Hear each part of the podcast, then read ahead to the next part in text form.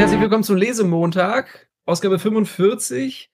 Wir haben wieder einen äh, lang äh, wiederersehnten Gast da, den Hartmut, den Hartmut. und wollen erstmal ein bisschen rekapitulieren von der letzten von der Episode, letzten, weil es da ja, weil es da ja handlungstheoretische Argumentationsfiguren, Argumentationsfiguren ging. Und der Experte ist jetzt im Haus. Der, der kann sich jetzt den, den äh, Vorhaltungen stellen, die Luhmann da aufgemacht hat. Ja, also erstmal, erstmal haben wir natürlich alle Gelegenheit, uns so richtig zu freuen, dass der Hartmut wieder da ist. Finden wir eine ganz große Sache. Und zum Programm haben wir uns überlegt, die letzte Folge hm, war ja voller, ähm, sagen wir mal, Ausführungen von Niklas Luhmann zur traditionellen oder von ihm auch dogmatisch genannten Wissenschaftstheorie. Und uns interessiert jetzt einfach, was denn daran so dogmatisch sein soll. Das heißt, wir wollen eigentlich mal die andere Seite der Medaille kennenlernen und deswegen gehen wir noch mal kurz die ähm, Bestimmungen von Variation, Selektion und Restabilisierung vom letzten Mal durch und bringen damit den Hartmut auf den neuesten Stand und fragen ihn dann eigentlich, worüber sich der Niklas Luhmann eigentlich so aufregt. Dann würde ich mal anfangen, ähm, hier mit der Variation. Also die Evolutionstheorie Niklas Luhmanns jetzt angewandt auf das Wissenssystem. Also seine Frage ist, wie entwickelt sich das Wissen der Gesellschaft weiter? Bei Niklas Luhmann geht es nie um das Wissen von Hartmut Esser oder von André oder von Peter oder von Konstantin. Das sind alles irgendwelche Bewusstseinszustände außerhalb der Gesellschaft, sondern es geht immer um das Wissen der Gesellschaft. Und dieser Prozess der Evolution, der fängt nirgendwo an, sondern der ist zirkulär begründet. Aber sagen wir mal, der erste Schritt, den wir jetzt da beleuchten, wäre die Variation. Und das, der Abschnitt drei fängt dann auch so an. Ähm, ich lese es nochmal kurz vor. Die evolutionäre Variation des Wissens erfolgt dadurch, dass dem Bewusstsein eines Beteiligten etwas einfällt und dieser für das Wissenschaftssystem zufällige Einfall in passabler Form kommuniziert wird. Also irgendeiner hat eine Idee, die vorher er glaubt noch nicht da war und dann schreibt er in der angemessenen Form ein Paper und reicht dieses Paper ein. Und für das Wissenschaftssystem ist das eine zufällige, obwohl er das Zufall dann nochmal ähm, etwas variiert. Jedenfalls ist das ein Zufall. Das ist über strukturelle Kopplung von einem Bewusstsein jetzt ins System gekommen.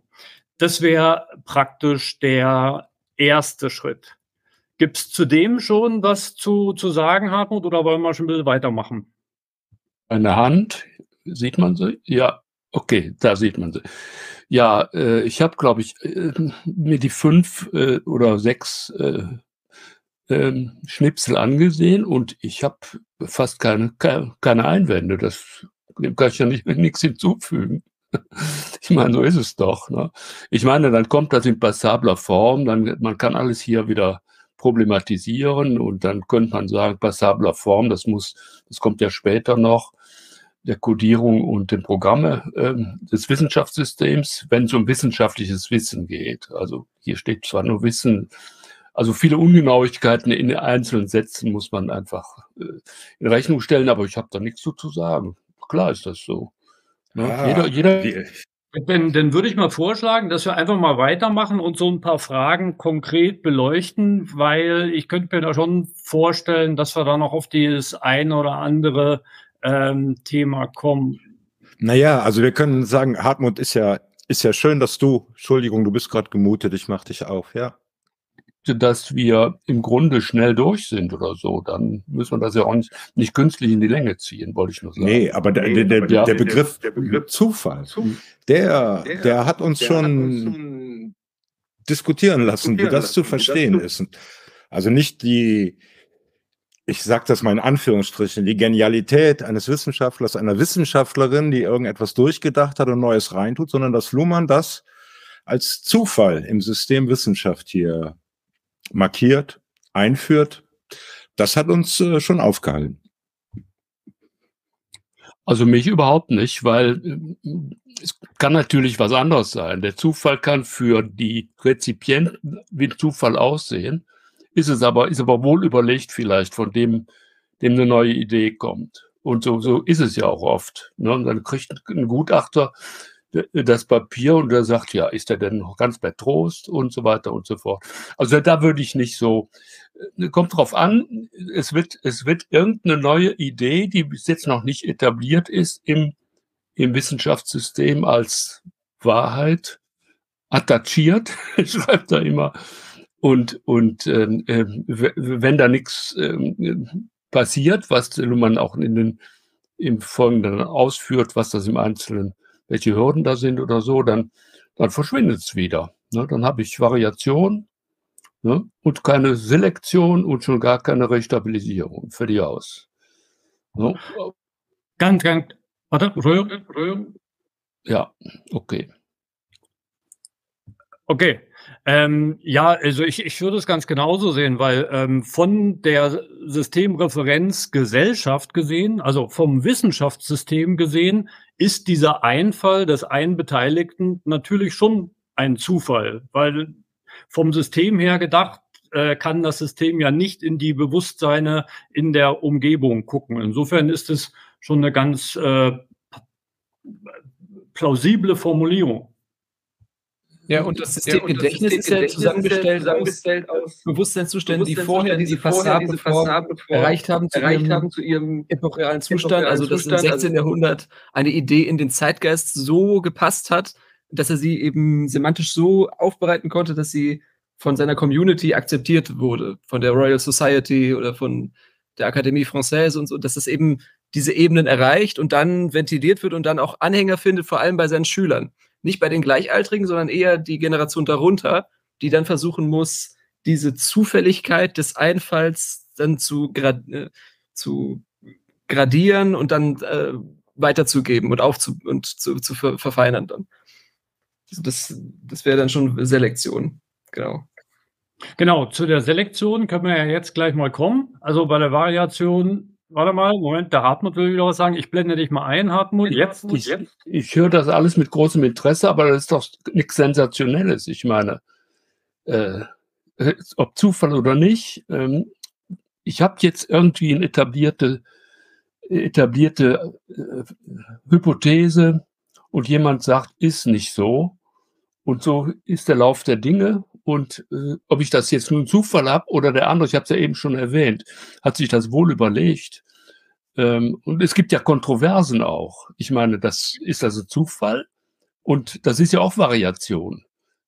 Ähm, ja. Und wenn ständig äh, Entschuldigung. Pausenlos, aber das ist kein Zufall. Ich meine, diese Dinge sind eigentlich unwichtig, will ich damit sagen. Es ist egal. Es, es passiert Variation und damit hat das System jetzt zu tun und da schreibt er jetzt, was da passiert. Meinetwegen können wir. Genau. Kommen wir mal weiter zum nächsten Schritt der Selektion, weil da wird es nämlich interessant. Der Luhmann unterscheidet da nochmal zwischen latenter Selektion und wirklich bewusster äh, Selektion. Diese latente Selektion bedeutet, dieser Artikel ist zwar erschienen in einem reviewten Paper, gehört also jetzt zum Wissen der Gesellschaft, wird aber einfach nicht beachtet, weil Reputation nicht vorhanden, Thema nicht interessant, keine Ahnung, es geht einfach unter.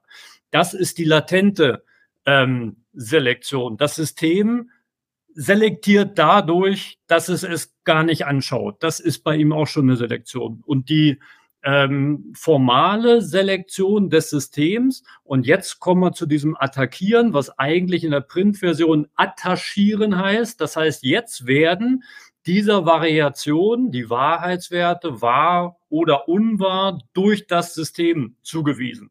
Also das Wissenschaftssystem beschäftigt sich mit dieser Variation, schaut sich diesen Artikel an und äh, sagt dann eben mit Zitaten oder, oder als Reaktion, das ist großer Käse, das ist unwahr oder das ist wahr. Und das ist eben der fast ein, ein entscheidendere Schritt als diese Variation. Und ich lese mal das, was wir hier eingeblendet haben, nochmal vor. Ähm, die evolutionäre Selektion wird also dadurch vollzogen, dass dem alten oder dem neuen Wissen die Symbole wahr beziehungsweise unwahr attachiert werden. Die Fixierung dieser Symbole bezeichnet nicht etwa so die traditionelle Auffassung, das Resultat im Bewusstsein der Wissenschaftler abgelaufenen Selektionsprozess sie ist selbst die Selektion.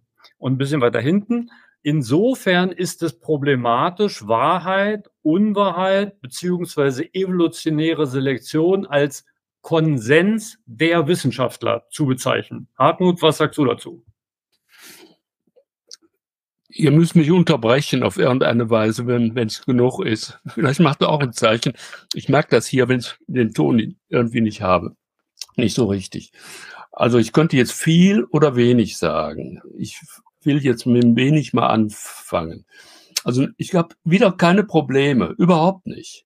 Mit keinem Satz letztlich. Äh, außer vielleicht dieser, der sträubt sich bei mir mein eigenes methodologisches Selbstverständnis, das Wissenschaftssystem, das haben wir immer schon gehabt. Also das kann ich, ich bin methodologischer Individualist nach wie vor. Ja. Der Luhmann hat mich nicht überzeugen können. Aber das wird aber nur verdeckt durch die Sprache das Wissenschaftssystem. Nein, es sind doch Gutachter, die das machen. Und natürlich sind es nicht äh, einzelne Gutachter, die isoliert für sich, sondern in, in Kontakt zueinander stehen. Und das kann man jetzt das System nennen oder sowas. Natürlich. Also das ist eine Metapher dafür. Aber ablehnen tun Personen, die bestimmte Interessen haben oder festgelegt sind oder sonst wie. Also das, das will ich aber ausblenden. Das lassen wir jetzt mal im Hintergrund. Das ist uninteressant, ja, für den Punkt. Aber alles andere ist, ist, wenn, wenn ich das mal weglasse, ist, ist völlig einfach zu verstehen. Ich meine, dass das Ganze eine Selektion ist, ist selbstverständlich. Natürlich eine kollektive Selektion. Das heißt also, das läuft über Prozesse ab, über Netzwerkstrukturen, äh, Diffusion ähm, ähm, und, und so weiter. Äh, und, und das ist natürlich Selektion. Was sonst? Und das, das andere Gelbe, was angestrichen ist, insofern ist es problematisch, Wahrheit, Unwahrheit beziehungsweise evolutionäre Selektion als Konsens der Wissenschaftler zu bezeichnen. Das stimmt natürlich, weil ähm, das wird ja voraussetzen, dass, oder jedenfalls in meinem Wissenschaftsverständnis, in analytischen Wissenschaftstheorie, ist die Konsensustheorie nicht der Stand der Dinge. Ja, und äh, hier ist nicht zum ersten Mal der Punkt, wo ich mir selbst geholfen habe, dadurch, dass ich mir vorstelle, wen hat der eigentlich als Gegner hier, der Luhmann? Also mich nicht, ja. Äh, also gegen die Konsenstheorie sind wir alle, ja. Ähm, aber die Korrespondenztheorie hätte ich gern gewusst, ob, äh, was er dazu sagt und so weiter. Und sein Gegner hier, wie an anderen Stellen, scheint mir Habermas zu sein. Ja, das kommt auch in seiner mhm. Verwendung von, von Handlungs- und, und Systemrationalität. Mhm. Das ist ja immer der Punkt bei, bei Habermas gewesen. Das ist ja letzt, letztlich eine Rational Choice Theorie, die der Habermas da macht, mit einem bestimmten Zusatz. Und insofern kann ich dem ja nur zustimmen. Insofern ist es problematisch, Wahrheit, Unwahrheit, also die Etikettierung von Aussagen als wahr oder unwahr, als Konsens der Wissenschaftler zu bezeichnen. Das sind sie nicht. Der Konsens bestimmt in der analytischen Wissenschaftsauffassung jedenfalls nicht ähm, die Rechtfertigung, äh, eine Aussage als wahr oder un unwahr zu bezeichnen. Mhm. Mhm. Also, also ja. da, da, da habe ich gleich einen Punkt, da würde ich noch mal kurz einhaken. Ähm, ich sehe nämlich gerade in dieser Zuordnung der Wahrheitswerte, wahr, unwahr, zu einer Variation das Problem, weil das passiert weder durch die Bewusstseine der Reviewer oder der Leser einheitlich noch durchs Wissenschaftssystem, sondern man guckt in eine Ecke des Wissenschaftssystems und die sagen, das ist unwahr, ganz klare Sache. Dann guckt man in eine andere Sache, andere Ecke und die sagen zum selben Paper, ja, das ist wahr. Das heißt, was soll denn da das Wissenschaftssystem sagen, wenn es immer eine sowohl als auch Aussage kollektiv äh, trifft, als Kollektivphänomen.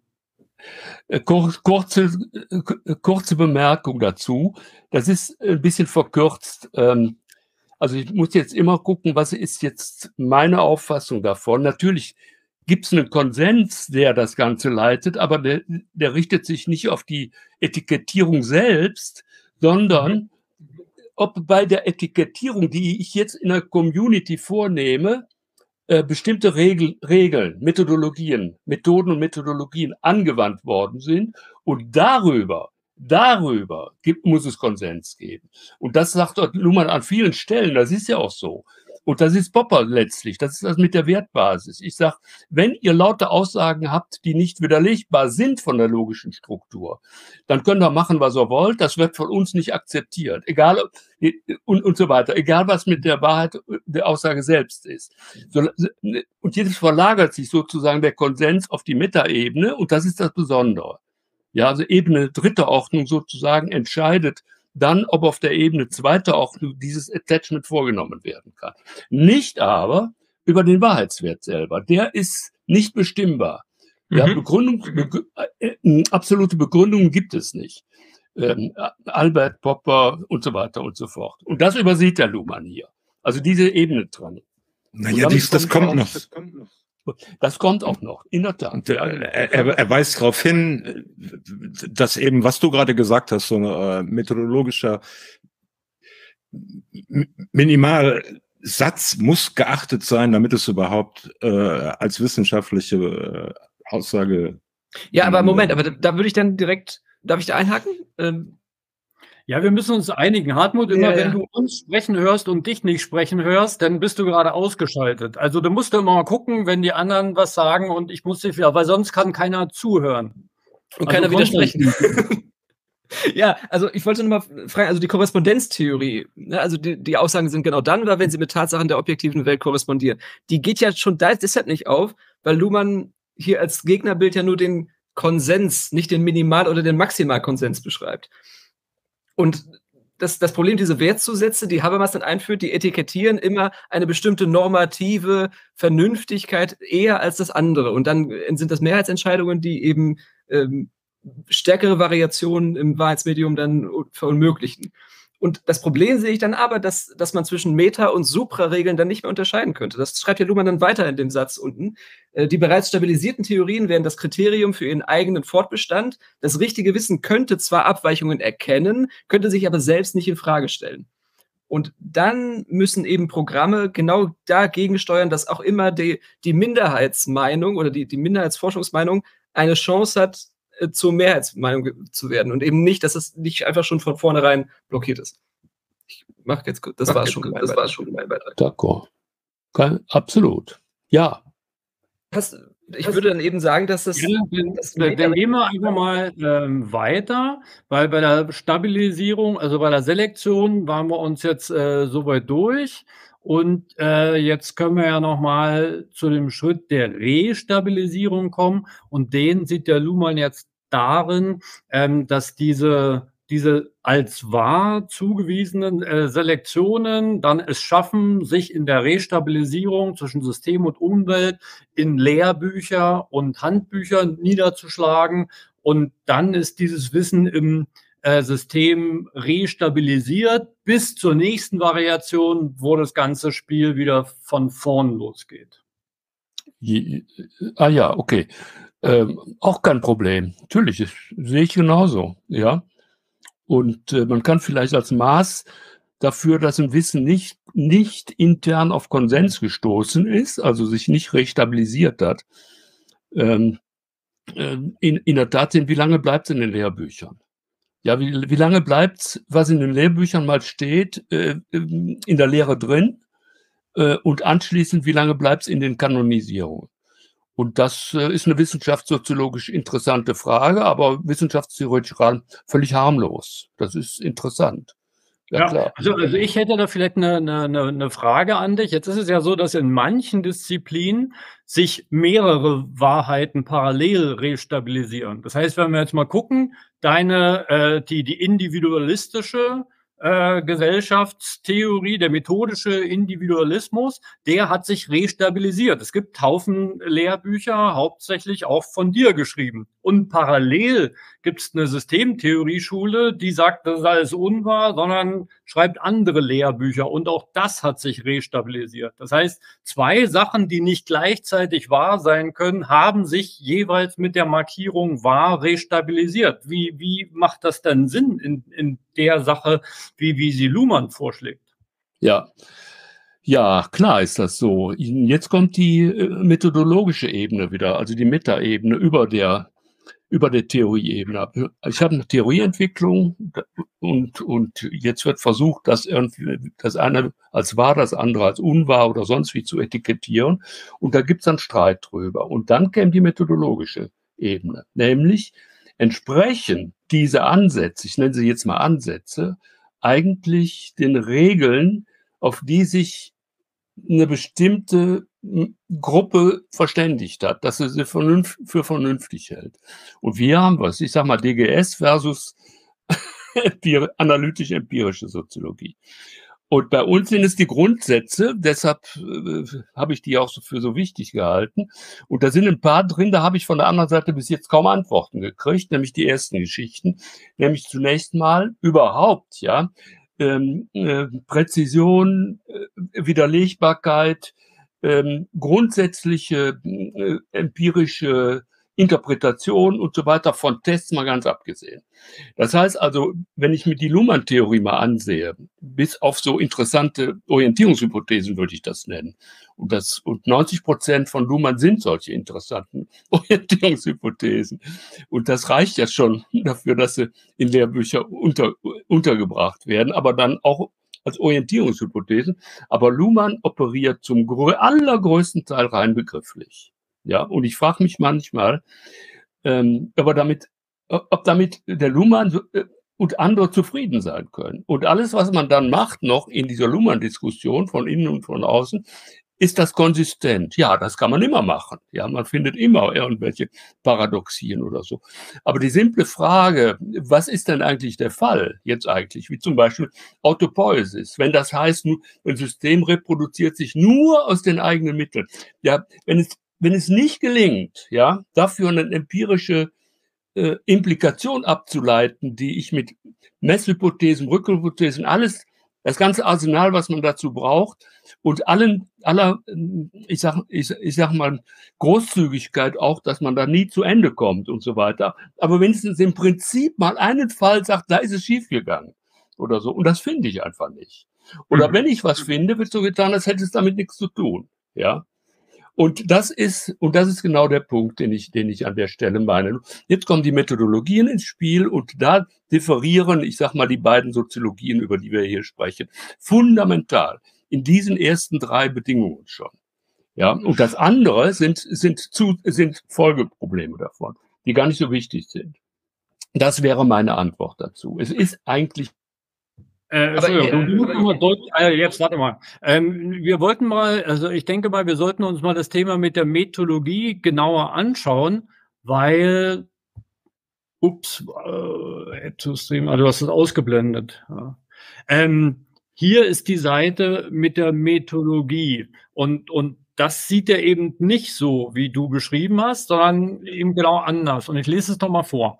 In der weniger reflektierten Praxis, also da meint er offensichtlich die Tradition, wissenschaftlicher Kommunikation wird negative Selektion zumeist verbunden mit dem Ausdruck der Verachtung für pseudowissenschaftliche Hirngespinste und die Marotten Einzelner. Und wenn man akzeptieren muss, dann geschieht das mit einer kompletten Rekonstruktion des Problems und wissenschaftlich, in Anführungszeichen, sauberen Lösungsvorschlägen. Jetzt kommt mein Punkt. Die dogmatische Wissenschaftstheorie tut im Wesentlichen dasselbe, wenngleich in einer verfeinerten Sprache und mit Hilfe einer methodologischen Definition der Essenz von Wissenschaft, die deren soziale Realisationsbedingungen souverän ignoriert. Das heißt, dieser, diese, diese Meta-Regeln oder dieses Wertesystem, das lehnt Luhmann hier an der Stelle ziemlich deutlich ab und sagt, das kann es gar nicht geben. Ja, weil, darf, ich das dazu sagen?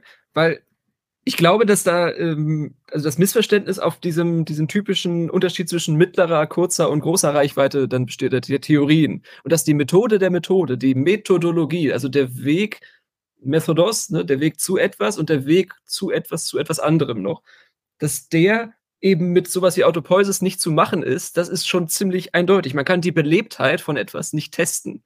Also man, man kann selber nicht erklären, warum man auf der Welt ist. Man kann auch nicht erklären, wie Leben entstanden ist. Also dieses Rätsel ist so groß, dass es äh, sozialwissenschaftlich nicht handhabbar ist. Und man kann, sie, also die Widerlegbarkeit würde die, die Existenz negieren. Und dass es so etwas gibt, dass, dass so etwas, dass das System Wissenschaft äh, läuft, obwohl äh, es niemand zum Laufen gebracht hat, niemand einzeln ist, kein Einzelbewusstseinszustand. Das macht es natürlich eben zu diesem Begriffsspiel oder zu diesem, zu der begrifflichen Forschung, dass, dass man, dass man davon eben absehen möchte, ja, ja, aber, aber, aber du, du siehst doch auch so, oder Frage an dich, siehst du auch so, dass er hier einen, eine, einen Rückgang auf irgendeine begründbare Ursache, wie wir haben eben Metaregeln oder wir haben saubere Wissenschaftsmethoden oder wir haben alle dasselbe äh, äh, Wertesystem, das lehnt er explizit ab, weil er sich immer zirkulär begründen möchte. Das ist ja das, was du gesagt hast mit der Autopoesis. Und dann kann er nicht an irgendeiner Stelle mal anfangen. Und das ist der Unterschied zur analytischen Vorgehensweise, weil die ja. sagt ja, wir fangen jetzt mal an mit einem Regelsatz oder wir fangen das ist mal überlebensnotwendig. an mit einem Wertesystem. Und also, ich glaube, ich will nur sagen, dass sich da hier die beiden Welten dramatisch unter, mhm. unterscheiden.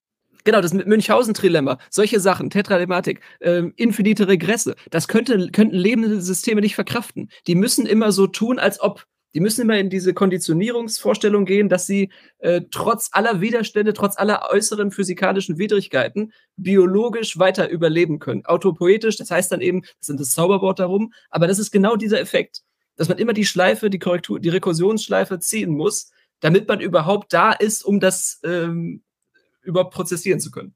Ja, ich glaube, das ist auch. Jetzt nur gerne, André, jetzt mal, mal auf den Text nochmal zurückkommen. Hartmut, was du eben gesagt hast über die Arbeitsweise, Methodolo Methodologien, analytisch-empirische Soziologie ähm, und auf der anderen Seite Systemtheorie.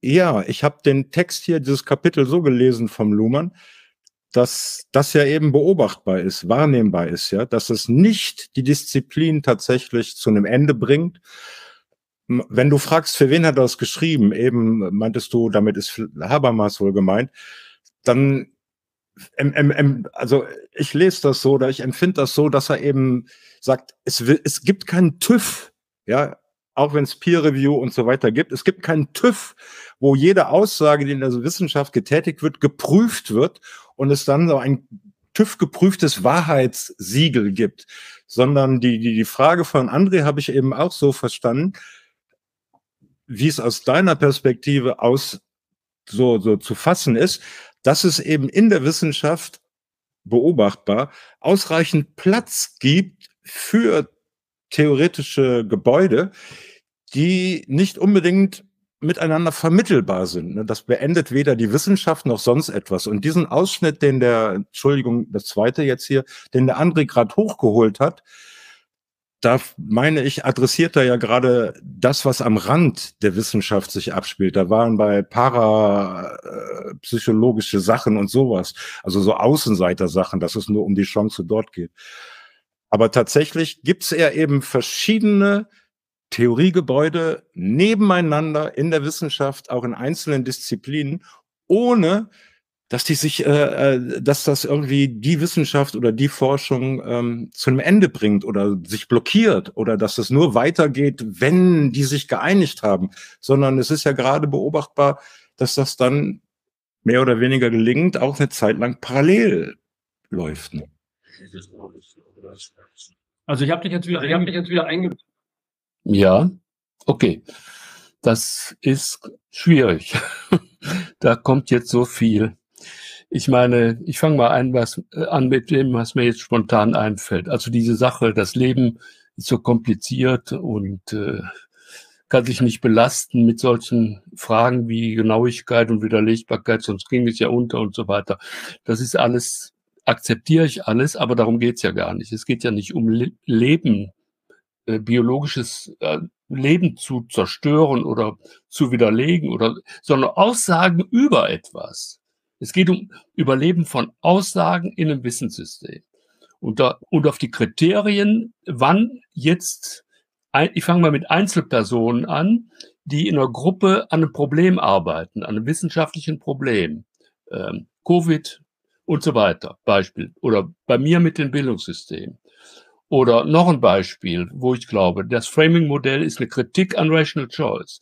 Da geht es nicht um, dass die Welt untergeht oder sowas, wenn der eine oder andere, ich sag mal, gewinnt ist der falsche Ausdruck, oder ein Argument, äh, sondern was sagt eigentlich nach den Regeln, die man sich gegeben hat für eine vernünftige Form der Theorieüberprüfung, wo ich noch nicht weiß, was rauskommt, aber ein Interesse daran habe, dass möglichst nah an dem ist, die Realitätsannahme macht Luhmann, glaube ich, letztlich auch, ja. Also wenn wir darüber streiten, dann können wir aufhören.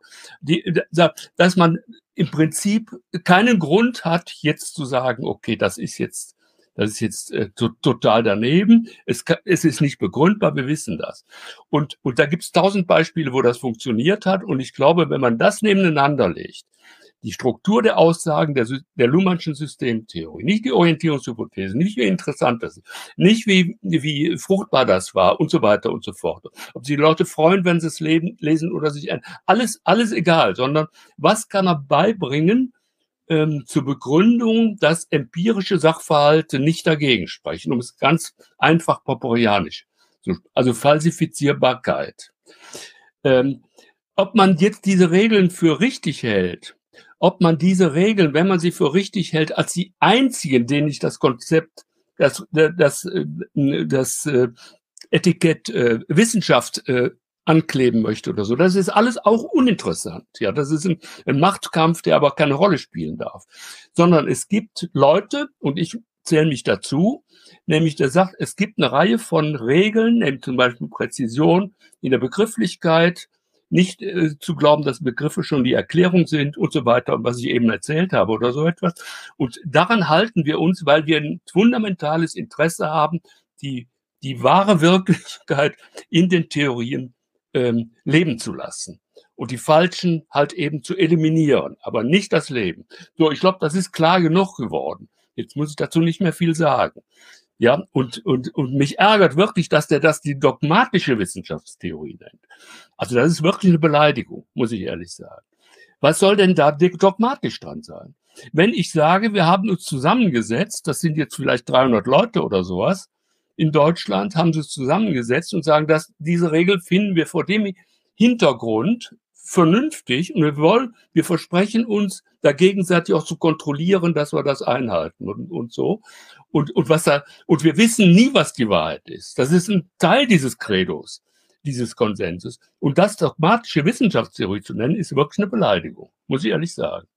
Ja, vor allen Dingen, der, der, der, der Punkt ist ja so ein bisschen, ich glaube, dass wir hier den Unterschied jetzt rausgearbeitet haben. Ne? Also der Luhmann würde diese Grundregeln auch nur in kleinen Set und ein Wertesystem einfach ablehnen und muss sagen, nee, das muss aus der Autopoiesis des Systems sich selbst ergeben. Und ich persönlich bin auch eher im Lager dieser analytischen Vorgehensweise. Nur das Problem bei Luhmann liegt daran, dass für ihn die Realität in den Systemen errechnet wird. Also Luhmann hat keine wahre Wirklichkeit. Die einzige wahre Wirklichkeit, die Luhmann kennt, ist, dass Kommunikation stattfindet. Und alles andere überlässt er dem Wissenschaftssystem, was die auch immer rausfinden. Er hat nicht das Korrelat, dass er sagen kann, wenn ich irgendwas messe oder nachweise, dann gilt das. Das hat er nicht. Für ihn ist das nur Kommunikation. Und das ist dieser große Unterschied.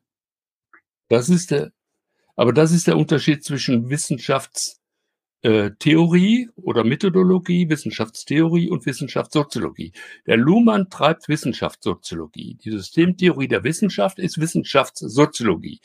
Die, so die Wissenschaft der Gesellschaft heißt das Ganze. Und das Ganze ist Soziologie. Und was darin passiert, ja, hat für dieses Konzept überhaupt keine Bedeutung.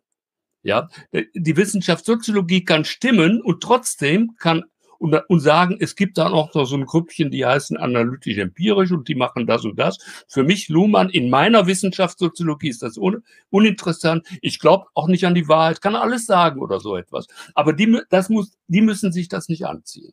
Weil die sagen, weil die sagen, okay, ähm, und das Ganze entscheidet sich in der Tat an der ontologischen Annahme, wie hältst du es eigentlich mit der Wirklichkeit, mit der Wahrheit tatsächlich? Und wenn ich da sage, alles Konstruktivismus, ja, wie der radikale Konstruktivismus das versucht hat, aber gescheitert ist dabei, wie wir wissen. Und Luhmann hat zu dieser Zeit viel geschrieben und viel gelesen. Und das ist im Grunde der radikale Konstruktivismus, den er uns hier verkauft. Die haben noch wechselseitig von, voneinander profitiert. Äh, aber letztlich ist der radikale Konstruktivismus an seinen eigenen Prämissen gescheitert, weil er hat auch immer gesagt, diese, das muss, muss sich an der Wirklichkeit selber bewähren, es muss überleben, haben die das dann genannt.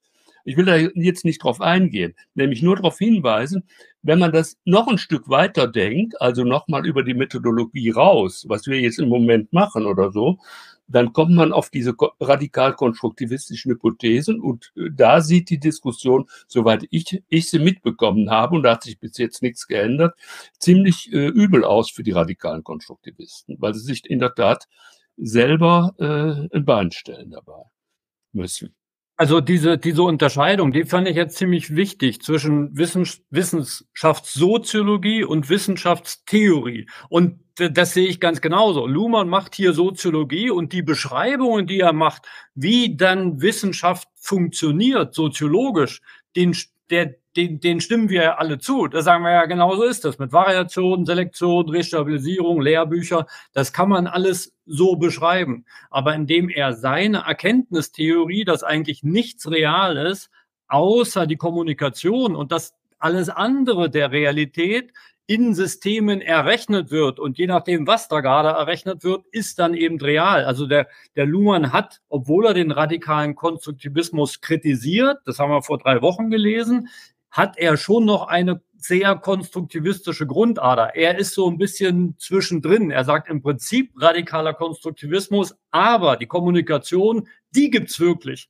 Nur er begreift oder er, er unterschätzt, dass an dieser wenn er sagt, die Kommunikation ist real, da hängt ja ganz viel dran. Okay, da ist also Kommunikation zwischen Lebewesen, also muss ja Lebewesen geben. Da kann ich ein Buch lesen, das ist Kommunikation, das ist real. Also muss das Buch ja irgendwie mal entstanden sein. Da gibt es wieder eine Druckerpresse. Er sagt ja auch, Buchdruck ist real. Und, und da gibt's ja ganz einen Rattenschwanz, den man dann nachverfolgen könnte. Also praktisch der ganze Unterbau der Realität der Kommunikation den schiebt äh, Luhmann weit von sich. Und deswegen ist er auch so völlig gegen empirische Bestätigung. Das war nie sein Thema. Der sagt, das ist einfach meine Theorie und so ist es einfach. Das Thema war ja bei ihm nie. Und jetzt gucken wir mal oder machen mal Prognosen oder versuchen es mal empirisch nachzuvollziehen, ob es denn wirklich so ist oder ob es nur einfach nur eine schöne Theorie ist. Ja, also der Witz ist ja, also der Witz ist ja. Kurz, kurze okay. Bemerkung. Okay. Natürlich ist die Kommunikation was Reales. Ja, das muss auch der Luhmann anerkennen oder so. Und wenn es das ist, dann kann ich auch Aussagen machen über Strukturen und Ursachen und so weiter, wie Kommunikation, ob Stabilisierung von Wissen stattfindet über Kommunikation und so weiter. Und diese Aussagen, auf die kommt es an. Und dann muss er aber den Aussagen jetzt sagen, wann kann ich diesen meinen Aussagen über den Konstruktivismus, ja, einen Wahrheitswert zuweisen? Und wenn er jetzt sagt, das interessiert mich nicht, dann schießt er sie einfach davon. Und das macht er. Mhm. Ja, und das ja. werfe ich ihm mal vor. Ja, in seinen eigenen Aussagen macht er empirische Behauptungen, die sind voll davon. Ja, gerade zur Kommunikation. Äh, wer eine Kommunikation nicht für wichtig erachtet, unterlässt sie. Habe ich, könnte ich jetzt raussuchen. Ist so ein Satz gewesen, der bei mir haften geblieben ist. Also rational choice. Ja, warum soll ich was sagen? Wenn mir das nicht nutzt, steckt dahinter. Und wenn ich dafür jetzt einen Sonderstatus, nur weil ich sage Kommunikation beanspruche, ähm, äh, dann, dann, äh, dann habe ich ein Problem und so weiter. Und das mache ich ihm zum Vorwurf. Ja, und was uns unsere Diskussion immer so schwierig macht, oder auch die andere, hier geht's ja, Gott sei Dank, wunderbar im Moment und, und so weiter, dass in der Tat der Luhmann ein Meister darin ist, diese ich sag mal, doch drei Ebenen. Ja, erster, zweiter, dritt, dritte. Es gibt sogar eine vierte noch, die über, das machen wir etwa im Moment, dass die ständig vermischt werden, ja, verwechselt werden und das, und das in den Texten auseinanderzuhalten, ist für den Leser enorm schwierig. Manchmal hat der Schreiber es, glaube ich, auch gar nicht beachtet, der Luhmann in dem Fall. Ja, aber das ist genau das Credo, was wir, was wir am Anfang gelesen haben mit der Variation. Dass man sich eben die Wirkungen der Systemoperationen so vor Augen hält, dass das eben nur die wahre Wirklichkeit ist. Und es gibt keine faktische Wirklichkeit oder keine reale Realität, sondern nur diese, diese, ähm, diese Regelhaftigkeit innerhalb der, der belebten Systeme selber. Und alles, was dann da, da drauf geschaufelt wird, noch, äh, ist dann in den Konsequenzen wahr. Also wenn, wenn jetzt gerade mit, mit dem Beispiel der Kommunikation ist real, dann ist, dann ist sie in ihrer, in, in ihrer Messbarkeit real, aber nicht als, als Vorgang als solcher ist keine Physikal, kein physikalisches Faktum. Also deshalb eben der Messbarkeit entzogen zumindest. Und darum bringt sich, würde ich sagen, die methodologische Wissenschaftstheorie. Ich wenn ich das jetzt mal so äh, äh, apostrophiere, dass sie diese Scheinkorrespondenz der Metaregel Priorität äh, vorordnet vor diese Zufallsvariationsmöglichkeit. Man minimiert den Zufall, damit man ein Wertesystem hat, auf das sich alle einigen können, wiewohl alle Beteiligten wissen, dass sie sehr, sehr unterschiedliche Interessen haben und sehr, sehr unterschiedliche Sachen als brauchbar oder nicht brauchbar oder äh, nützlich oder wahr oder sowas erachten und man sich dann deshalb um diese neu, um diesen Zufallswert bringt letztlich. Und das versucht Luhmann auszuradieren und macht dann eben diese un, also die unfairen Sprünge. Das würde ich auch genauso sehen wie Hartmut, dass diese Achsensprünge, immer wenn die Wissenschaftssoziologie zu bieder wird, wechselt er auf Wissenschaftstheorie. Immer wenn ihm das nicht gefällt, dann sagt er, ja, ich mache ja nur Gesellschaftstheorie. Und dann geht es die ganze Zeit so in den Buchseiten hin und her. Genau, er, er, er verschiebt da immer irgendwie diese Torpfosten und im Prinzip muss man, wenn man analytisch vorgehen will in der Wissenschaft, schon hellhörig werden, wenn er den Zirkelschluss so feiert. Wenn er sagt, ja, nee, das ist kein Fehler, sondern das ist meine Methode. Da muss man dann sagen, nee, das ist aber keine wissenschaftliche Methode. Das ist vielleicht eine philosophische Methode, jetzt Reflexivität einzubringen. Aber du kommst damit hier bei uns Wissenschaftlern nicht weiter. Wir akzeptieren diese Zirkelschlüsse nicht. Und das ist, glaube ich, dieser, dieser, dieser große Streit. Und deswegen regt sich der Luhmann in den Texten auch so auf und schreibt der dogmatische äh, Wissenschaftstheorie, weil nämlich diese Wissenschaftstheorie ihm manchmal sagt, na, mit deinen Zirkelschlüssen, so ein richtiger Wissenschaftler bist du für uns nicht, sondern einfach ein schöner Text oder wie du das nennst, Orientierungshypothesen. Na, jetzt würde ich aber gerne ich auch nochmal ähm, ich verstehe den Luhmann nicht, nicht so Richtung äh, ähm, radikaler Konstruktivismus. Nein, deutlich davon verschieden. Ähm, Konstantin hat eben die Formulierung, ich habe die nicht so präsent immer, äh, wirkliche Wirklichkeit oder reale Wirklichkeit. Also, das nimmt er ja, das fließt ja auch gelegentlich in die Texte rein. Worauf er total achtet, in der Architektur seines Theoriegebäudes ist darauf, dass er darauf bestehen muss, ja, mit seinem Konzept äh, autopoetische Systeme, operational geschlossen und so weiter, dass die Art und Weise, wie ein System operiert, von außen durch Irritation angeregt sein kann und so weiter, aber auf gar keinen Fall, so verstehe ich die theoretischen Aussagen von ihm, direkt eine direkte Wirkung sein kann. Das bedeutet, es kann so viel Wirklichkeit hier geben auf der Welt und die Aussagen, die wir machen über die Welt, auch die Wissenschaft, das stellt er ja gar nicht in Frage, dass das miteinander äh, korrespondiert oder sich entspricht und dass es auf jeden Fall ja aus der Lebenswelt heraus erlebbar ist, dass es ja auch funktioniert. Aber er achtet darauf, dass das, was ein System darüber sagt, das Ergebnis einer Operation des Systems ist und dass es nicht durch eine direkte Einwirkung entsteht.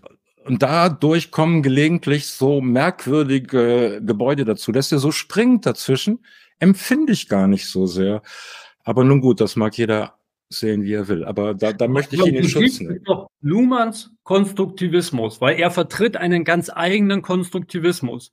Der ist hochgradig inkohärent. An einer Textstelle findet man wieder Aussagen wie Letztrealität der Quantenphysik. Und dann behandelt er Quantenphysik wieder als Just-Another Selektion und äh, Varietät, zu der er nichts sagen will. Er ist da einfach inkonsistent. Man müsste ihn mal hinsetzen auf den Stuhl, festnageln und sagen, so, was für ein Konstruktivist bist du denn jetzt? Der Radikale willst du nicht sein, ein Solipsist willst du nicht sein, aber eine Realität, wo man was messen könnte und wo man Wahrheit über Korrespondenz festmachen könnte, die willst du auch nicht sehen. Also im Prinzip verortet er selber seine Systemtheorie zwischen Wissenschaft und Philosophie. Das schreibt er selber an einer Stelle. Genau an der Grenze. Und deswegen arbeitet er manchmal mit philosophischen Maßstäben, nämlich Reflexivität, Autopoesis, und das war schon immer da. Und manchmal argumentiert er wissenschaftlich. Aber er ist wie so ein Fisch, den man so fassen will und dann schlupp, schluppst da wieder weg. Und dadurch, dass er so enorm viel geschrieben hat, findest du für jede Position, die ich jetzt hier geäußert habe, immer ein Zitat. Das heißt, du könntest 30 Paper schreiben, wo du immer einen anderen Konstruktivisten Luhmann präsentierst und das mit Zitaten belegen kannst. Und die würden sich widersprechen, diese Texte. Das ist vielleicht so die Faszination, weil sich jeder raussuchen kann, was er denn gerne hätte für, für eine Welt. Aber er ist da nicht, er ist da nicht konsistent.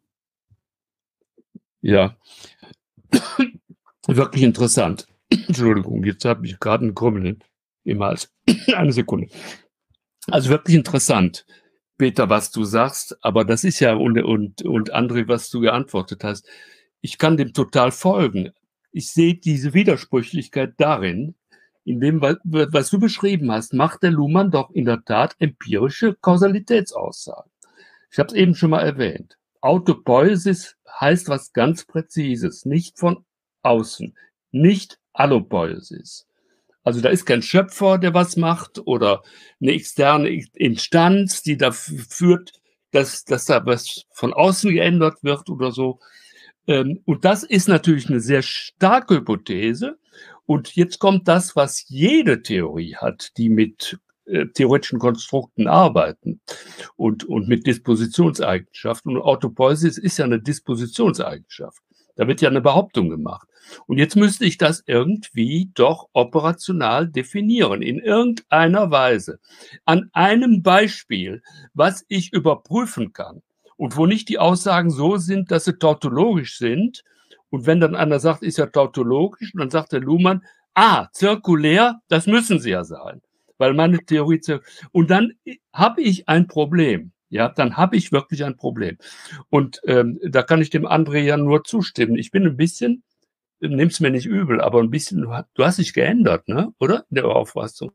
Da muss ich kurz was zu sagen. Nee, ich habe mich eigentlich nie geändert, sondern ich habe immer damals nur gesagt, lass uns doch erstmal den Luhmann zu Ende verstehen, dass wir ihn hinterher kritisieren können. Und praktisch, ich, ich wollte erstmal verstehen, ob da nicht noch was nachgeschoben wird. Aber jetzt, wo ich das alles gelesen habe, sage ich ja, nee, eigentlich würde ich auch von so einer analytischen Grundlegung von Wissenschaftstheorie ausgehen. Ja, ja. Nochmal ganz kurz, nochmal ganz kurz. Worin ich den Sinn von Luhmann wie kaum jemand anders finde, ähm, finde ist, ich nenne das jetzt mal Mutationsmaschine, ja, Variationserzeugung. Und die ist immer fruchtbar für Wissenschaft. Also Irritationen ins Wissenschaftssystem reinzubringen. Bei anderen ist es nicht so. Bei der Religion sollte man es sein lassen.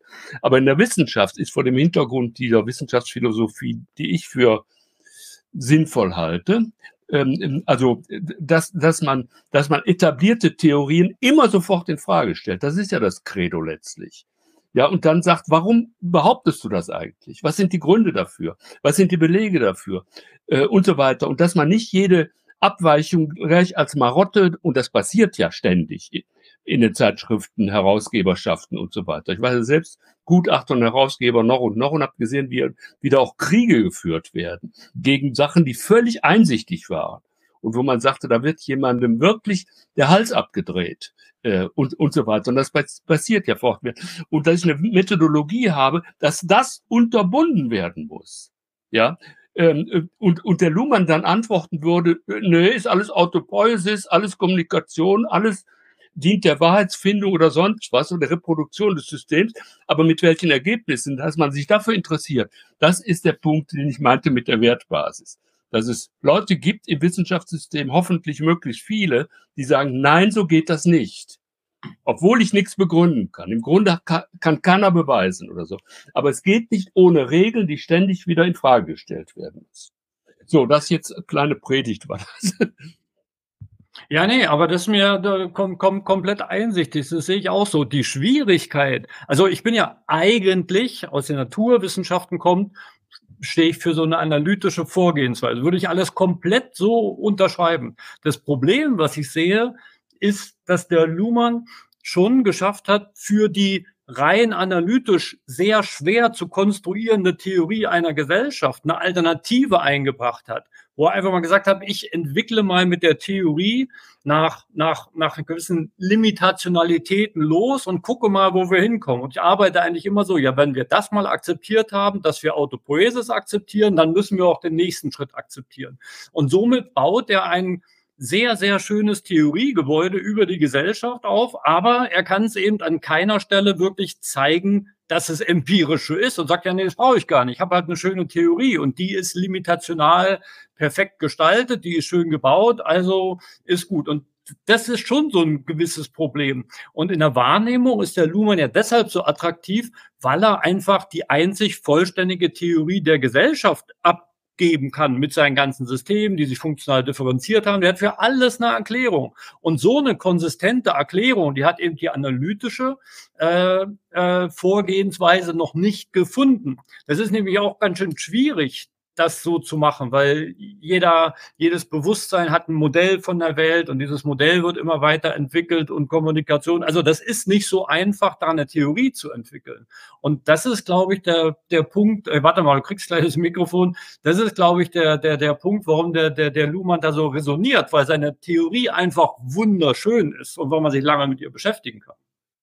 Ja, jetzt sage ich mal, es gibt aber auch in der analytischen Richtung Ansätze, die das die auf den Schultern von Riesen stehend da ein bisschen was Analytisches reingebracht haben. das ist noch ein weiter Weg. Aber ich sag mal, der, der, der Lindenberg hat das schon verstanden. Um nur das Beispiel zu nennen. Es ist jetzt 30 Jahre her und beide haben beim Parsons studiert und beide haben ihre Konsequenzen rausgezogen. Ja, der Lindenberg hat leider relativ früh aufgehört ja, aber diese Idee mit den sozialen Produktionsfunktionen war genau Parsons. Das ist Weber Parsons mit der, mit den Wertsphären und, und den, Fun also den Funktionalsystemen mit ihren jeweils eigenen, das heißt auch dann so, äh, Codierung oder bei Weber mit spezifischem Sinn oder so. Das haben beide auf eine unterschiedliche Weise hingekriegt, ja. Leider hat jetzt derjenige, der die analytische Wissenschaftstheorie äh, oder, oder auch Soziologie sehr weit getrieben hat, wie der James Coleman, das gar nicht mitgekriegt. Ja. Und dann ist ein großes Problem entstanden, dass äh, die analytische Wissenschaftstheorie mit Rational Choice identifiziert wurde. Mhm. Nicht, Popper nicht zuletzt, auch Albert, ja, und so weiter. Und diejenigen, und dann blieb ein großes Loch, und das ist völlig zu Recht, da kann ich dem Lob nur zustimmen, der Luhmann reingestoßen und im Grunde heißt Code und Programm nichts anderes als das, was beim, beim ähm, Lindenberg soziale Produktionsfunktionen mit ihren Differenzierungen heißt. Und das, beide können sich auf Parsons beruhen und tun es auch. Und von daher ist mein Problem derzeit, dass die analytisch-empirische Soziologie gerade in der ARS dabei ist, sich in eine Demografie zu rückzuziehen. Das heißt also, der, äh, Population Science heißt das beim Goldthorpe. Mhm. Ja, aber die, die, die systemtheoretischen, makrosoziologischen, gesellschaftstheoretischen Perspektiven sind fast verloren gegangen. Ja, die sind vielleicht in der Politikwissenschaft derzeit drin, glaube ich, und es wäre wirklich lohnend, da mal dran zu gehen oder so. Ich bin leider schon zu alt dafür, muss ich ehrlich sagen. Wenn ich 20 Jahre jünger wäre, würde ich mich drum kümmern. Aber das ist äh, jetzt nicht mehr. Ich wollte das nur erinnern, ja, dass der Luhmann in der Tat nicht der Einzige ist und dass man vielleicht, wenn es möglich ist, und deshalb sage ich das hier, wenn es möglich ist, mal dazu zu, zu werben, auch vielleicht zu gucken, ob die analytisch-empirische Perspektive nicht auch genutzt werden kann, um die die Gesellschaftstheorie nach vorne zu bringen. Also genau das, da, genau darüber habe ich mit Franz Högel, unserem letzten Gast, ausführlich auch geschrieben, dass äh, also Andres äh, Verdacht verstärken, dass letztlich, wenn man das autopoetische System zu Ende denkt, eigentlich bei einem, bei einem neuen Transzendentalismus landet oder schlimmer noch bei einer Anthropomorphisierung. Alles, was, ähm, was mir in der Umwelt begegnen kann, ist wieder, wieder nur Mensch, wieder nur Lebewesen, wieder nur Kommunikationsagent.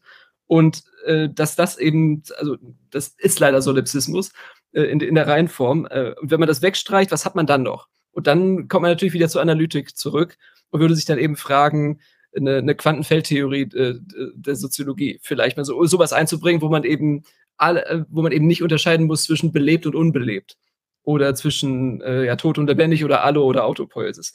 Und die, dieses Erschaudern vor der Schönheit, das ist ein wirkliches Problem, dass die Systemtheorie sich auch noch selbst gebaut hat. Also das ist so perfekt, man will auch nicht, also das ist ja gerade das Problem in Bielefeld, man sortiert lieber Zettel, anstatt die Zettel mal zu lesen. Ja, also man, man, man sagt, nee, das muss jetzt noch liegen, das bleibt jetzt für ein paar Jahrhunderte liegen und dann irgendwann entdeckt man, das wäre der Schlüssel gewesen, um das Internet zu verstehen.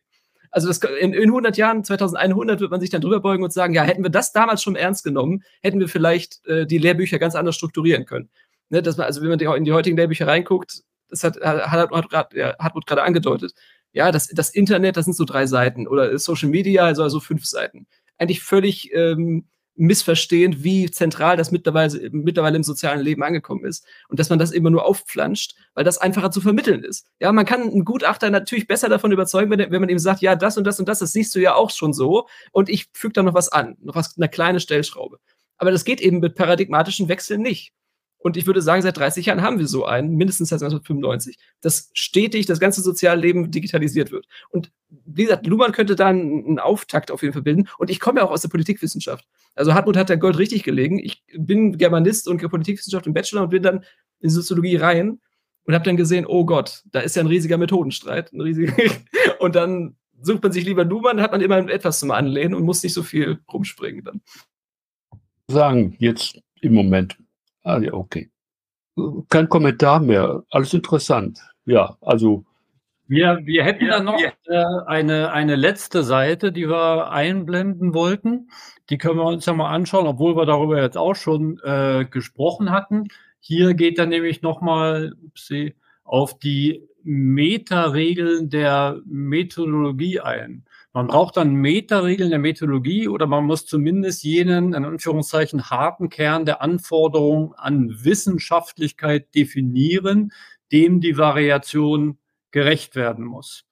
Und weiter unten geht's dann nochmal auf äh, Paul Feierabend zu dem Anything Goes, also dass man keine eine Methode finden kann, die immer für Wissenschaft gilt. Ähm, man kann heute wissen, dass diese Ebene nicht ohne Einschluss von Selbstreferenz zu gewinnen ist. Und man kann ebenso wissen, dass sie eben deshalb auf logische Geschlossenheit verzichten und auf Eigenwerte rekurrieren muss. Also da ist wieder der Unterschied zu so einer analytischen Vorgehensweise und Einschluss von Selbstreferenz meint hier die Selbstreferenz des Wissenschaftssystems. Also wenn man jetzt methodischer, in, in, methodologischer Individualist ist, dann gibt's da keine Selbstreferenz. Also das, das Wissenschaftssystem kann eben nur in der Systemtheorie eine Selbstreferenz haben und die kann nur in der Systemtheorie wichtig sein. Wenn wir uns an, analytisch umschauen in den Naturwissenschaften, gibt's dieses Thema Selbstreferenz jetzt kaum in Beschreibungen. Also wenn man irgendwie Planeten oder den Mond oder was auch immer oder Sterne äh, beschreibt, die haben eben keine Selbstreferenz. Und wenn man dann daraus macht, ja, was muss eine Brücke über sich selbst wissen, damit sie halten kann, dann ist es eben völliger Kategorienfehler an dieser Stelle. Aber man braucht diese Selbstreferenz, weil sie eben ganz tief in seiner äh, Theorie verankert ist, diese Reflexivität. Ja, aber Entschuldigung, Hartmut, ich lasse dich sofort.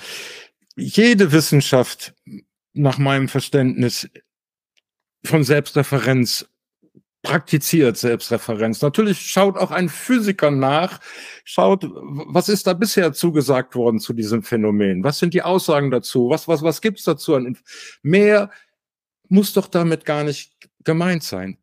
Nee, nee, doch, doch, Peter, das ist ein Unterschied. Diese Selbstreferenz, von dem Luhmann jetzt eben spricht, das ist die Selbstreferenz einer Entität namens Wissenschaftssystems. Und das muss man erstmal voraussetzen, dass es das wirklich gibt, so ein Wissenschaftssystem, um dem eine Selbstreferenz zuschreiben zu können. Wenn ein Wissenschaftler sich informiert, was sonst in der Wissenschaft los ist, dann ist das eben keine Selbstreferenz, sondern der Wissenschaftler schaut, was andere Wissenschaftler machen. Das ist nicht Selbstreferenz.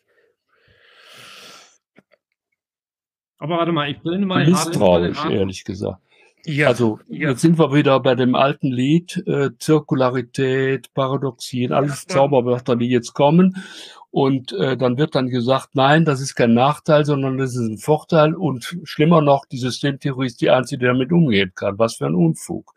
Ich meine, man muss ja wirklich sortieren, was man darunter versteht. Heißt Selbst, Selbstreferenz, der Peter hat es eben angedeutet, so ist es doch. Man sitzt an seinem, in seinem Labor und irgendwann fragt man sich, ja, stimmt denn das eigentlich, was ich hier an Regeln habe, dass ich die beachte und so weiter. Das macht ein Naturwissenschaftler natürlich, wenn er Probleme kriegt. Immer, das ist ja der, dieser erste Schnipsel hat ja damit zu tun. Ja, es treten Probleme auf und das Wissen kommt ins Stocken ähm, und das Nachdenken und dann, das ist die Geburtsstunde für äh, für die Wissenschaft letztlich, für die Entstehung des Wissenschaftssystems. Zirkularität kann aber auch heißen, dass ich über einen Kausalkettenprozess einen, äh, einen Vorgang der Kommunikation im Wissenschaftssystem in Gang setze und als Ergebnis habe ich die Restabilisierung von irgendetwas. Das muss, das muss noch nicht mal eine Restabilisierung sein, sondern ich habe, ich habe einen Vorgang, der regelmäßig oder auch zu einem Ergebnis führt. Auch das ist natürlich, kann man verstehen, wenn es wieder zum Ausgang zurückkehrt, als Selbstreferenz. Das erste, was ich dazu immer, mir jetzt immer wieder vorge, äh, äh vorgestellt habe, ist, wieso kommt keiner drauf, mal endlich dieses mit den Zirkeln und den Selbstreferenzen und, und, und dem Re-Entry mal in eine Systematik zu bringen. Ich habe das wirklich nicht verstanden. Ich glaube, dass man äh, im Grunde eigentlich nur das, ein, äh, ähm, äh, das Gleiche ist. Das Zweite mit der Selbstreferenz, das wollte ich aber eigentlich sagen, ist, natürlich gibt es auch eine äh, Infragestellung der Methodologien. Das macht man bei jedem Theorievergleich, der nicht an der Sache nur klebt. Das machen wir ja die ganze Zeit. Ja, wir haben zwei methodologische Ansätze, die anscheinend auseinander sind. Und darüber fangen wir jetzt an, aus bestimmten Gründen, ja, weil wir alle irritiert sind, nachzudenken, was ist denn da eigentlich los? Und, und, das ist jetzt natürlich eine Selbstreferenz. Wieso das ausgeschlossen werden soll, dass das analytisch sein kann oder müsste sogar, ist mir unbegreiflich. Und was ist der, der Zusatz, der Zusatzgewinn der Luhmannschen Systemtheorie? Nur, dass er sagt, das gibt es und das läuft nee. nach Kommunikation, das weiß ich doch alles schon. Ich glaube, er, er, versucht damit die Antwort zu geben darauf oder eine Antwort, oder eine Antwort. zu formulieren, ähm, keinen festen Halt in einer Wirklichkeit ähm, behaupten, zeigen zu können. Und wenn ich jetzt die Zirkularität temporalisiere, dann kann ich das Gesamte, was wir hier gelesen haben über Wissenschaftssystem und, und die Entstehung, das ist ja eben ein Zirkelschluss, der nicht auf der Stelle dreht, sondern weil Zeit vergeht. Das macht doch das Wissenschaftssystem jetzt Hochschulen veröffentlichen. Das prüft einen Text und nochmal und geht wieder zurück und da und dort ich, ich, also ich lese das so, dass der, dass der Luhmann das so beobachtet und so formuliert und so abstrahiert und sagt, da finden doch Zirkelschlüsse statt die ganze Zeit.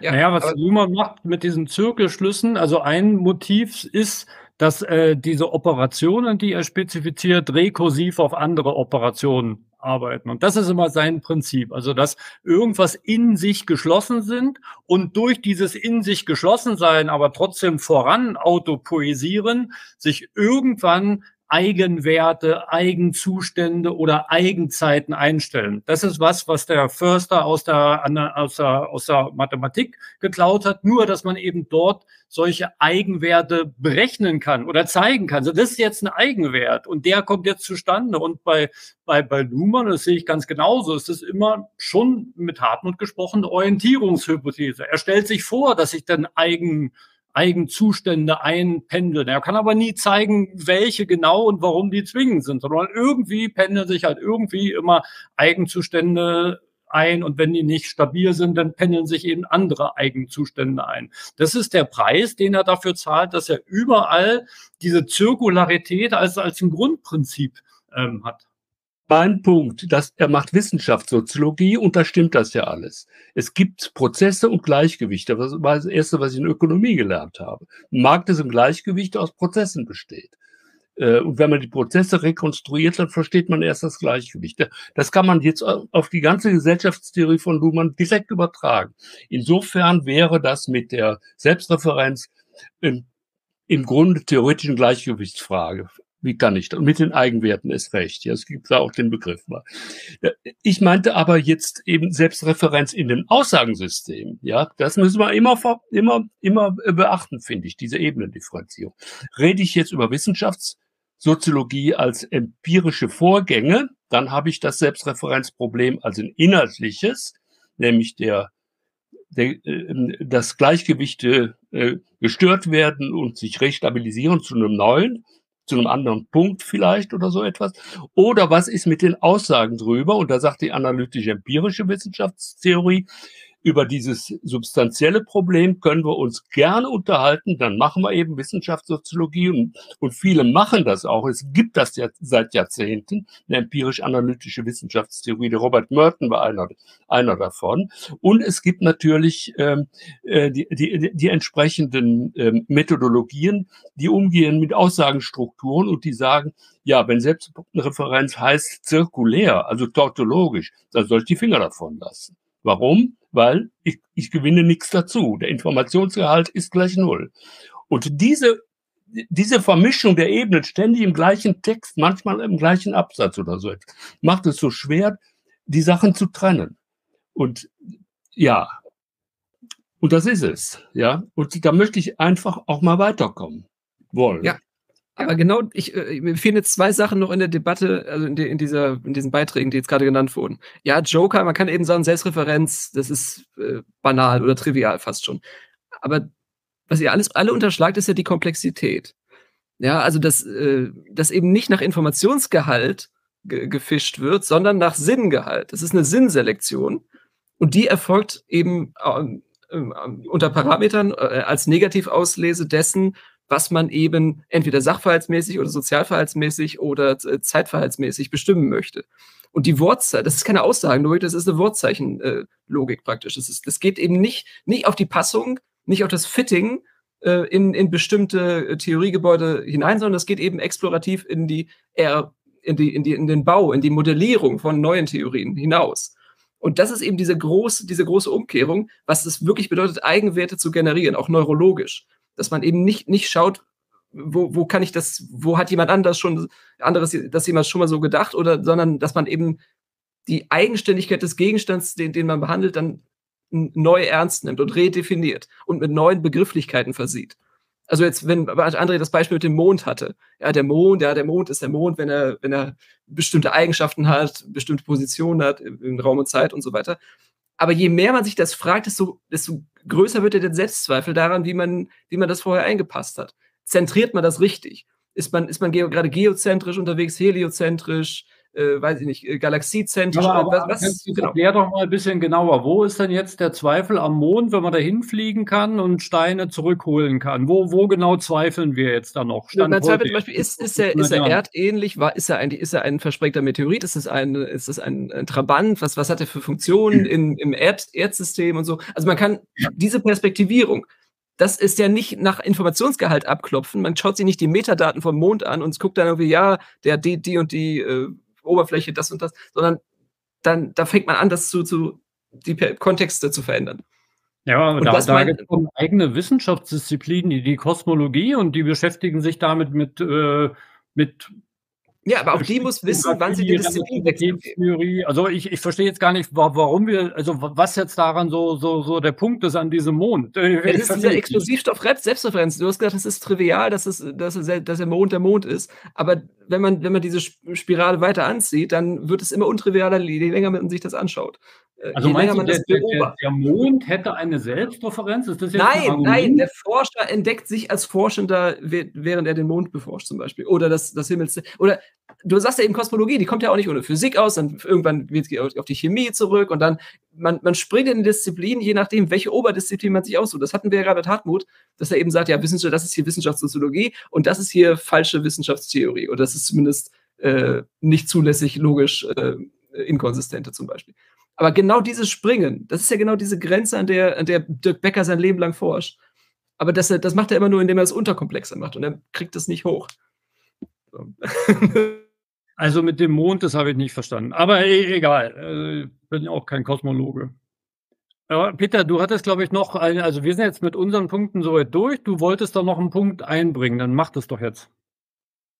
Ja, Hartmut, also das ist jetzt so ein bisschen so ein rotes Tuch. Wir haben so eine harmonische Gesprächsrunde hier. Ich, ich dachte, es würde viel härter zur Sache gehen und konflikthafter sozusagen Systemtheorie und Handlungstheorie gegeneinander stellen. Und ähm, das ist ein Satz, den ich hier rausgesucht habe, der mir selber das Verhältnis ein wenig bestimmt zueinander und auch die, sagen wir mal, die Vorwürfe an, ich sag mal, Arroganz oder Überheblichkeit an Luhmann, die gelegentlich formuliert werden. Es ist äh, die Seite 500 Äh, ich habe es irgendwo aufgeschrieben. 582, glaube ich. 582, ja. Er kommt davon, dass äh, in dem, ich, ich sage jetzt immer, ähm, wir müssen das abgrenzen. Wissenssystem, Wissenschaftssystem meint ja das abstrakte Gebilde. Hier ist die, die, die beobachtbare Praxis von, von Wissenschaft irgendwie, dass die sich eben in Episoden realisiert. Ne? Man hat einen Anfang eines Forschungsunternehmens, man bearbeitet das und dann ist ganz wichtig, dass es terminiert ist, dass es ein Ende hat, damit man auch immer weiterarbeiten kann und an Fragen nicht ewig hängen bleibt. So ist hier der Begriff Episode gemeint, ne? dass es in Episoden stattfindet. Und dann, das war mir eben dann schon massiv formuliert, aber Handlungsrationalität ist und bleibt Episodenrationalität, so gut sie eben ist und lässt sich nicht zur Systemrationalität aggregieren. Und selbst wenn man die Selektion der Symbolisierung als wahr beziehungsweise unwahr durch Intentionen geführt wird, die ein erreichbares Resultat vor Augen haben, lässt sich die evolutionäre Selektion nicht ausschließlich auf dieser Basis begreifen. Ja, das wollte ich soll ich mich auf in, den, in ja. den Ring werfen. In den Ring werfen. Ja. Soll ich mich jetzt aufregen? ich kann es nicht. es ist, es ist so, so harmlos, würde ich mal sagen, oder so irrelevant, dass ich kaum was sagen zu kaum was dazu sagen kann. Aber ja, Handlungsrationalität ja ist und bleibt Episodenrationalität. Äh, das könnte ich jetzt beziehen auf ein Forschungsprojekt oder so, ne? Oder? Ersetzt, also ersetzt damit ein Forschungsprojekt, den, den handlungsrationalen ähm, Ansätzen ja. echt enge Grenzen. Fangen wir an mit meinem jetzigen, mit, den, mit, dem, äh, mit dem Ability Tracking. Ne? Ich habe damit angefangen, dass ich gedacht habe, irgendwas stimmt da nicht, weil in den Daten fürs Ability Tracking in PISA kommt Ability nicht vor. Dann kam ein spontaner Einfall, der ein bisschen was mit Handlungsrationalität zu tun hat. Das kann schon sein. Weil das ist einfach, ich meine, rational erstmal anzunehmen, wenn Konzept Ability Tracking heißt, ja, und in den Daten, die die Effekte des Ability Tracking äh, prüfen sollen, ist Ability nicht gemessen worden, dann sage ich, das ist kein Zufall, sondern da hat, hat ich habe meinen Verstand wenigstens noch behalten, um es mal so zu sagen. So, und dann fange ich damit an. Was mache ich jetzt? Es gibt viele, Möglichkeiten. Ich stelle einen Antrag und der wird genehmigt und dann stelle ich Leute ein und die machen dann, was sie wollen. Ja, das ist oft, ist fast immer der Fall. Oder man selber auch. Ja, plötzlich hat man das Projekt, kann es aber nicht so betreuen und, und dieses und jenes. Oder dann kommt ein anderer Gedanke mitten, mitten in den Arbeiten und, und so weiter. Das heißt also, die Handlungsrationalität ist vielleicht punktuell an manchen Stellen da, vielleicht beim Einfall sogar nur. Das sollte man mal untersuchen oder so. Ähm, und, und ich habe auch die Mittel dazu, müsste man ja dazu sagen. Und ab da, ja, ist das wie im Bilderbuch des des äh, Badewannenmodells als verkettete Situationslogik. Dann kommen externe Sachen dazu, die ich nicht, äh, nicht, nicht, nicht vorhergesehen habe. Und schon ist das Ganze äh, abgekoppelt und das äh, ist in der Badewanne sozusagen in, mit inbegriffen immer, dass das äh, die Systemrationalität eine andere ist, also das, was rauskommt, dass das nicht die Rationalität ist, die an Intentionen irgendwo reingesteckt werden. Und wer das bestreitet, ja, hat sich das nie genau angeguckt, was da steht.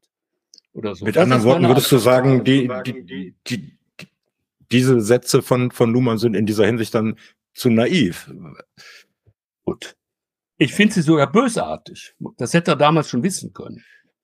Wieder, ich habe gedacht, der hat, wenn er Hand, wenn ich Handlungsrationalität beim Luhmann lese, 1990 immer noch, dann meint er den, natürlich den, den Habermas damit, ja. Ich meine, das, ja, wir haben es eben schon angedeutet, ja. Und auf keinen Fall den Ansatz, ich sag mal, selbst den Coleman-Ansatz nicht. Den schon mal gar nicht. Ja, die, die gehen zwar dogmatisch, meiner Meinung nach Diekmann, Coleman und Josef Brüder immer noch relativ dogmatisch mit dem, mit dem Rational Choice Ansatz. Anders, ich habe ja ein anderes, anderes Konzept dazu und so weiter. Aber die würden nie in Abrede stellen, dass im nächsten Moment schon die Situationslogik dann eine ganz andere sein kann. Das ist ja Popper eben gewesen. Ja, unintendierte Folgen absichtsvoller Handlung. ja, aber ich hätte dann genau dazu ja? eine Frage. Rationalität ja, höchstens mal in Episoden vorkommen. Ja, ja aber äh, kann ich jetzt, genau, also dieses, jetzt, jetzt sprich du doch. Ich habe den Hartmut leise gestellt. okay. Ja, ja, ja, ich wollte, ich dachte, da kommt was dazu. Also, ich würde sagen, äh, aber dieses Beispiel mit dem Ability Tracking ist doch, äh, ist, ist doch ganz interessant, um zu sehen, wie, wie die, die Unterschiede praktisch dann äh, in, der, in der Temperamentfrage ge, ge, gelöst werden. Also, Luhmann schreibt das ja auch hier so, ein erreichbares Resultat vor Augen haben. Ja? Also die Bewältigbarkeit ist als Vorbedingung dafür, dass man eben, man, man sieht eine Lücke, man, man troubleshootet die Daten und da, da taucht plötzlich ein Parameter auf, der Ability, der nicht, der nicht separat eingerechnet wird. Äh, ich kenne mich da nicht ganz genug aus. Aber dass man eben dann sagt, okay, dann stellt sich die Forschung um auf diesen neuen Einzelbegriff. Aber damit kann man den Begriff eben, dann hat man den kompaktifiziert und ist aber an der Systemrationalität nicht dran. Man hat ihn, man hat ihn praktisch verbrauchbar gemacht für sein, für, für sein Passungsverhältnis, für sein Forschungsdesign. Aber jemand, der Abilities dann nicht, also alles, was dann unter diesem, unter dieser Rubrizierung erfasst wird, äh, bezieht sich genau auf das, was vordefiniert wurde. Und ein Ausbruch ist praktisch nicht möglich. Also jetzt, wenn man die Intelligenz von Schülern damit misst, zum Beispiel, muss, ähm, muss seine Ability irgendwie in dem, in dem, in dem Rahmen, in dem Spektrum aller möglichen Abilities vorkommen. Ansonsten fällt er durchs Raster oder so. Ansonsten wird er umbeschult oder andersrum irgendwie äh. Also, also Konstantin, ich habe mal Lippen gelesen, da ist der Satz Unfug ist gefallen. Wir ja, ich, okay, dann mache ich Mario das auch. Das ist ganz anders. Das läuft wirklich ganz anders. nein, nein, nein. Äh, also der Satz, können wir, können wir den Satz nochmal einblenden, ähm, damit wir mal sehen, was denn überhaupt ja, da ist. Aber Handlungsrationalität also ist und bleibt Episodenrationalität. Ja. Dem kann ich ja nur zustimmen. Ja, die nächste Situation ist eine andere.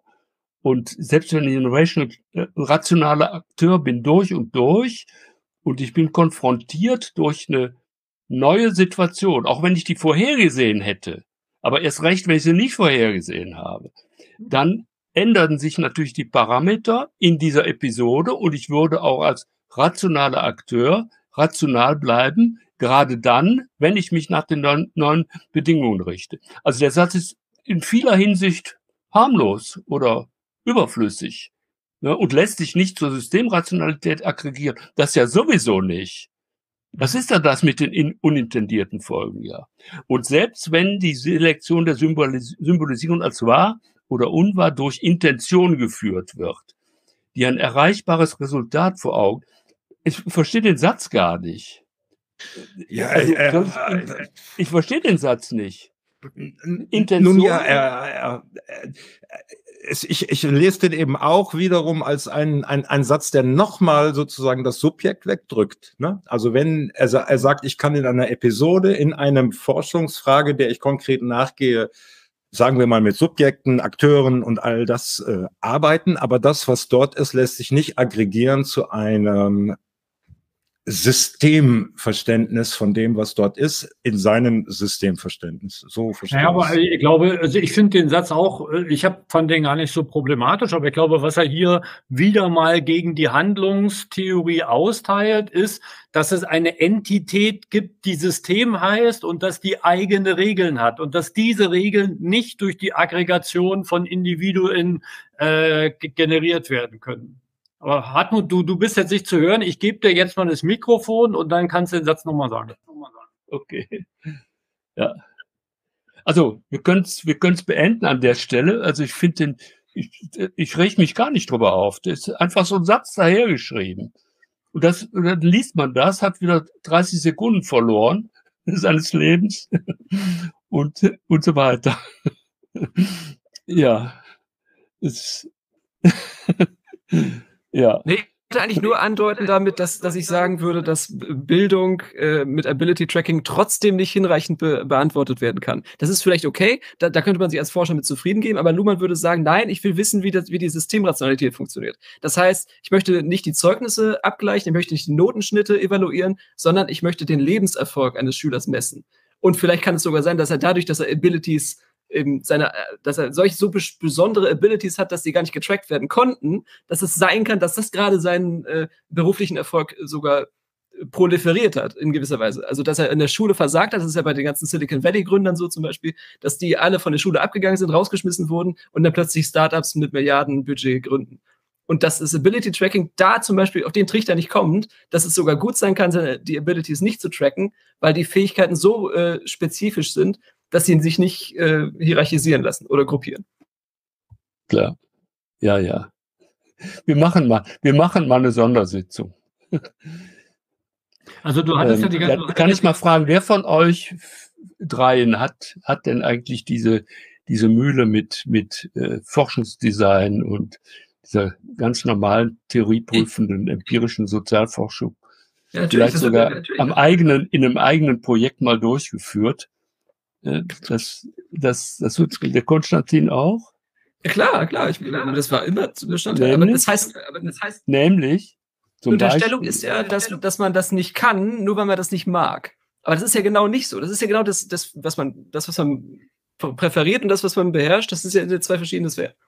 Also immer, äh, Hartmut, du, du bist immer nicht zu hören, wenn du die Lippen bewegst. Und wenn ich dich in das Mikrofon einschalte, dann sagst du, ja, mehr hast du dazu nicht zu sagen. Also ihr müsst abwechseln. Also jetzt hat Konstantin gesprochen und jetzt spricht Hartmut. Und bitte. Okay, jetzt habe ich wieder vergessen, was er. Also ich hatte gefragt, ich hatte gefragt, den Konstantin gefragt, bin ich zu hören? Ja. Ich hatte den Konstantin gefragt, was er denn bei so einem so empirischen Theorieprüfenden wohlgemerkt, theorieprüfenden, äh, hypothesentestenden Projekten schon Erfahrung mitgemacht hat, wie das, das so abläuft, wie er.